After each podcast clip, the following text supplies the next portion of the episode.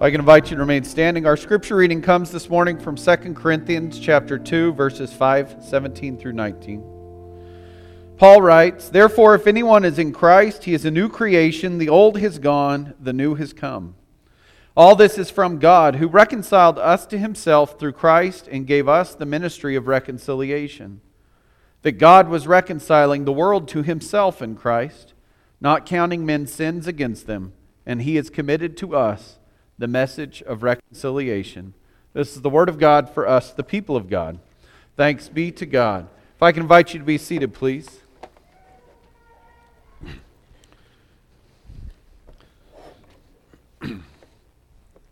It's good to be here with you all this morning. I missed a prayer request. Did Robert fly out today?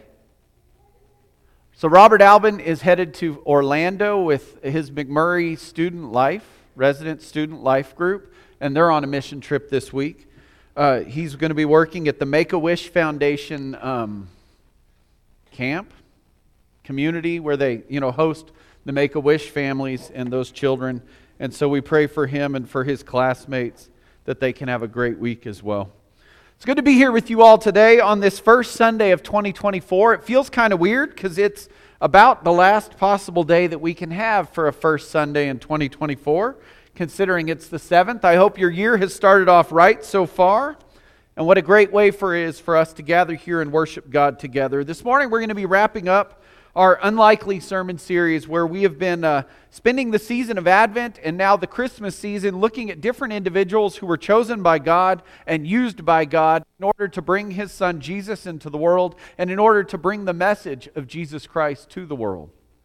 Over the past six weeks, we've looked and seen how different people were used by God to help tell the story of Jesus, to help bring forth the story of Jesus. And so this morning, I want us to take a step further by looking at how God has made room in His story for each of us. Not by our work, not by who we are, but by Jesus Christ and the gift that God has given us in Him. So I want to begin this morning by inviting you to think about how both the Gospels of Matthew and Luke start. I'm not going to read these lists, but both Matthew and Luke start with a comprehensive list of the genealogy of Jesus. Both Matthew and Luke have a list of names that they start the gospel with. And I don't know about you, but have you ever sat down and spent the time to read each of those lists? I have to confess, I'm a name skipper in the Bible. If I'm reading a Bible passage, in fact, um, what did we read this morning? Genesis 6.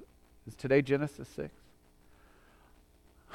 Katie hadn't read it yet. Um, she reads hers in the evening, though. So today, Genesis 6 was the story of Abraham and it's the story of Abram that, that I was reading. And there's this long list of who Abram's related to, and Lot, and then Sodom and Gomorrah, and how they chose to spread, and, and the descendants of Abram. And I found myself, even this morning, as I was thinking about this morning's message, as I was reading the Bible, going, oh, wait, you have to read the names. They're important.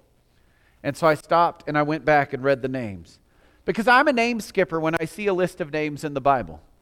I think part of it is because they get repetitive. Part of it is the names uh, sometimes don't necessarily connect with anything else in the story except for the names being there and who they're related to. However, I've realized that I have to be intentional in reading the names, especially as we're talking about the names that are listed in the genealogy of Jesus, both in the Gospel of Matthew and both in the Gospel of Luke. In Luke's Gospel, for example, he is very intentional about listing the names of those who Mary is related to. He takes the genealogy of Mary all the way back to Adam. Luke does this in a very intentional purpose and for a very intentional reason because he wants us to see, he wants us to believe, he wants us to know that Jesus Christ is the second Adam. And what we mean by that in the church, when we talk about Jesus Christ being the second Adam, is what we are saying is that Jesus Christ fulfills that which the first Adam was unable to fulfill meaning that Jesus Christ fulfills the sacrifice, fulfills the atonement for the sin that the first Adam brought into this world. And so Luke wants us to see, as we are reading his genealogy, that Jesus Christ is the replacement or, the fulfillment of what the first Adam brought into this earth and brought to humanity. We got to read the names to know that. In Matthew's gospel, it's a little different.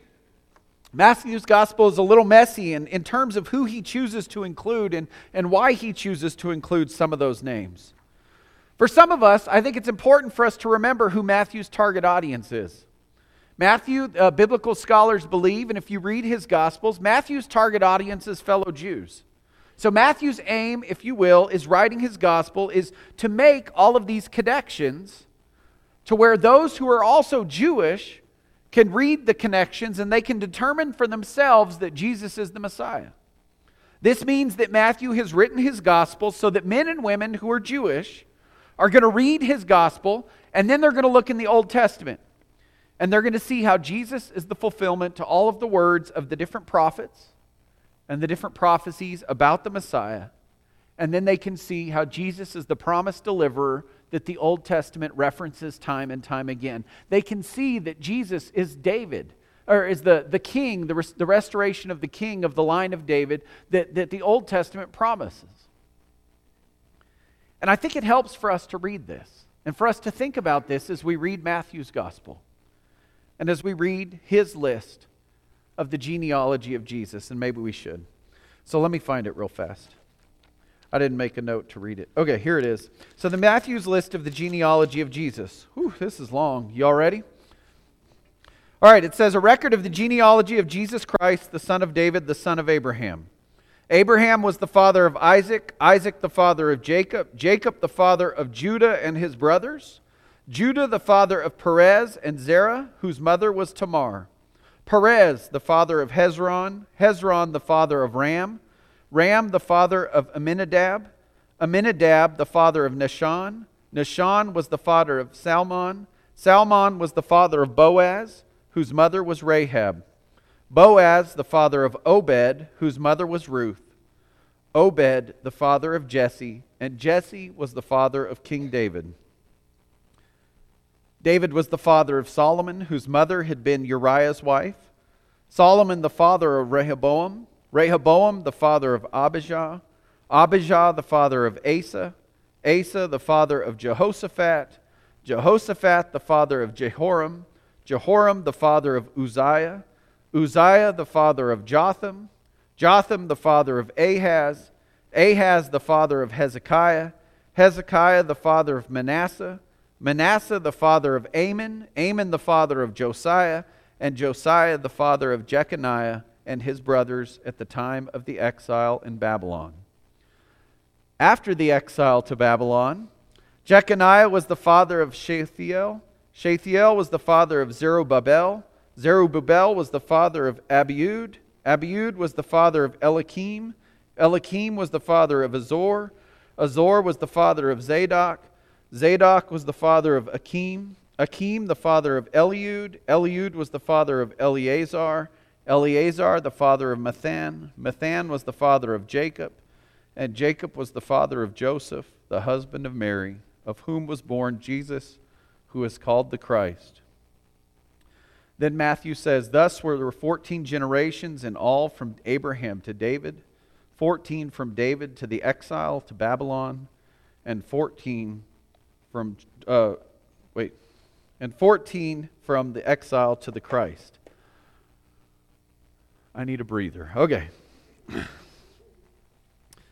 I think it helps for us to know the backstory of why Mark, Matthew is writing the genealogy of, genealogy of Jesus and why he is targeting and including the names that he does so that people can draw conclusions. Matthew's purpose in writing his list, as I've said, is he first wants us to see that Jesus is a direct descendant of King David. This means that Jesus is the fulfillment of all the Old Testament prophecies where it says that the Lord is going to renew his people through the line of David and that the Lord will restore the kingship of David. The second conclusion is also that Jesus is a direct descendant and he is a fulfillment of the covenant and promise that God has established with Abraham. What was one of the first verses in the genealogy of Jesus? It begins with Abraham. Because Matthew wants us to see, Matthew wants us to get to thinking about the covenant that God established with Abraham in the book of Genesis, chapter 12. When God goes to a man and tells him, Look at the stars in the sky.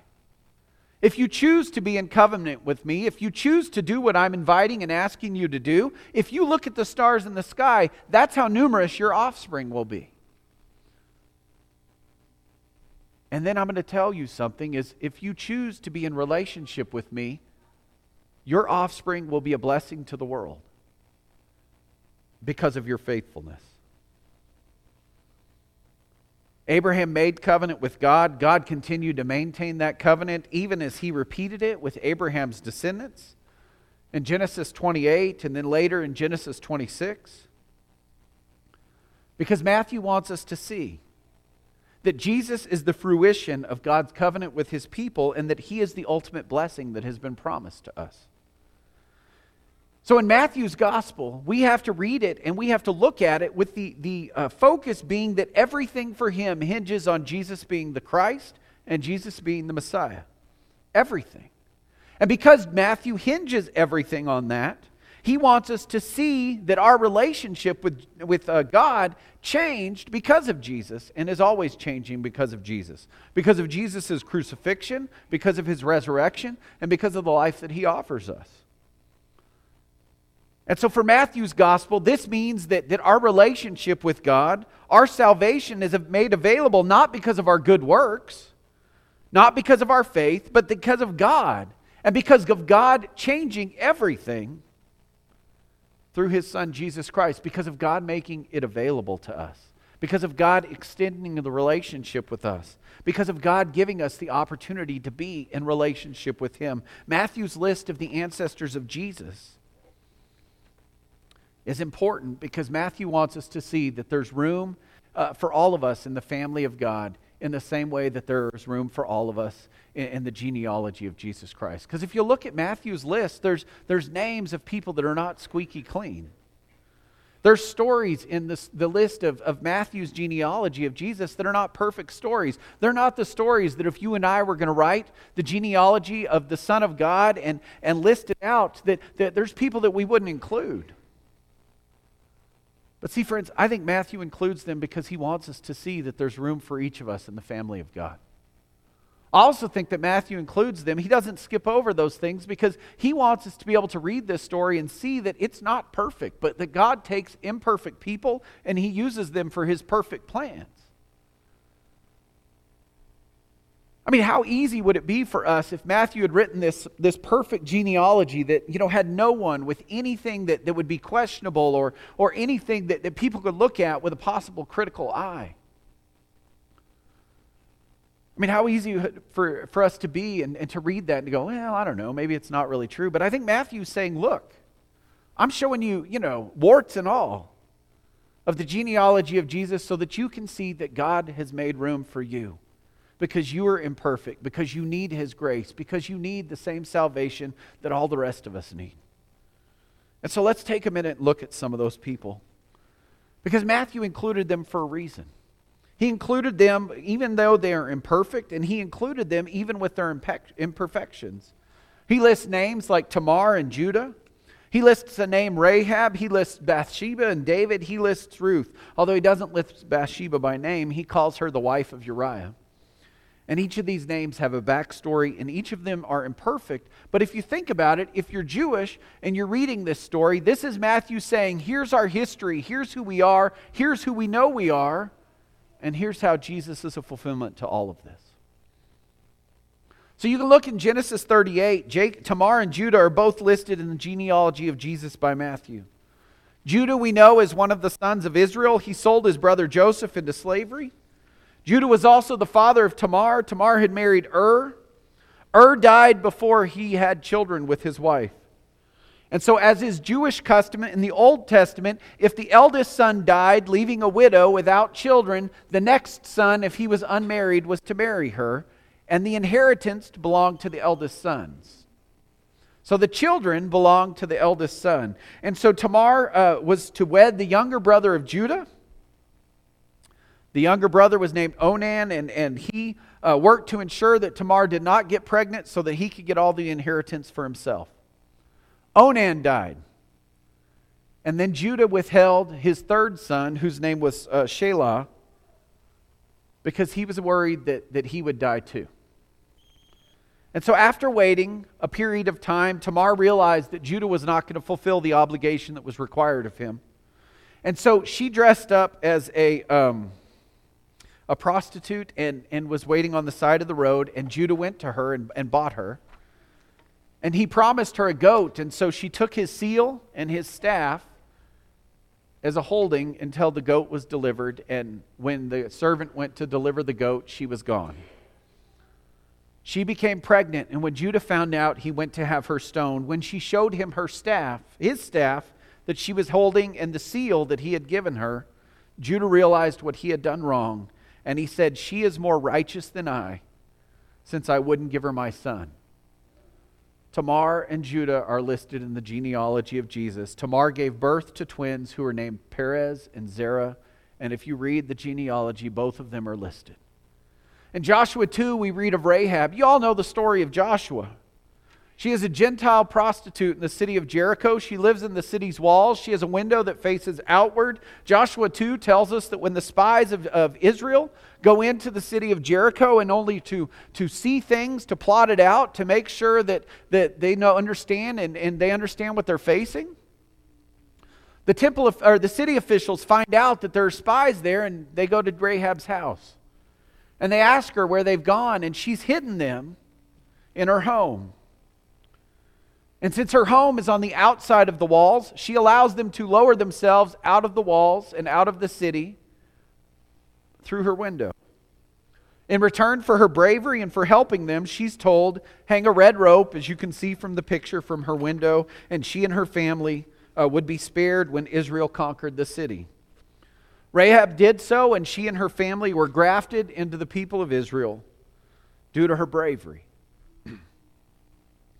Friends, like Rahab and her family were grafted into the family of God, Israel, we can also see how God is always working to bring those who are not part of his family into his family.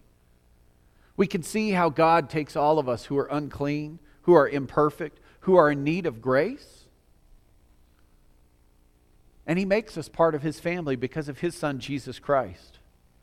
Paul writes about this in Romans chapter 3, verse 10. He writes, There's none of us are righteous, not even one to stand before God, to have a relationship with God on our own. Yet because of Jesus, we're each given that opportunity. Meaning that we're all in need of God's grace, meaning that we're all in need of His righteousness, and meaning that we are all brought into the family of God before Jesus, because of Jesus. David and Uriah the Hittite's wife, 2 Samuel, y'all know this story. This is like, you know, a, a child, uh, well, it's sort of a Sunday school lesson story. Maybe not all the way. Um, you know, David sees this woman bathing on the roof of her home. He sends his servants for her. What's she going to tell the king's servants? She goes. She becomes pregnant. David arranges to have her husband killed on the battlefield. But she's named by God. Her son, Solomon, is named by God. And she is redeemed by inclu- being included in the family of God. And finally, I think the last name, it's interesting that God includes the name of a foreigner named Ruth. I think sometimes we look at Ruth's story and we see how important it is that she chooses to stay with Naomi, and, and we talk about her faithfulness and we talk about her righteousness. But I think the real reason that Matthew includes Na- uh, Ruth's name in the story of, of Jesus' genealogy is because of who she was. Ruth was a Moabite. And so, if you go and look in, in the Old Testament, the book of Exodus, the Moabites are sworn enemies of the people of Israel. This enmity had been in place since the people of Israel, with Moses, had left the land of Egypt and they were walking and heading to the promised land. And if they would have been allowed to cross Moab, they would have reached their destination and probably would have well, I don't know what would have happened, but they weren't allowed to reach their destination because the king of Moab sent his soldiers to prohibit Israel from coming into their kingdom.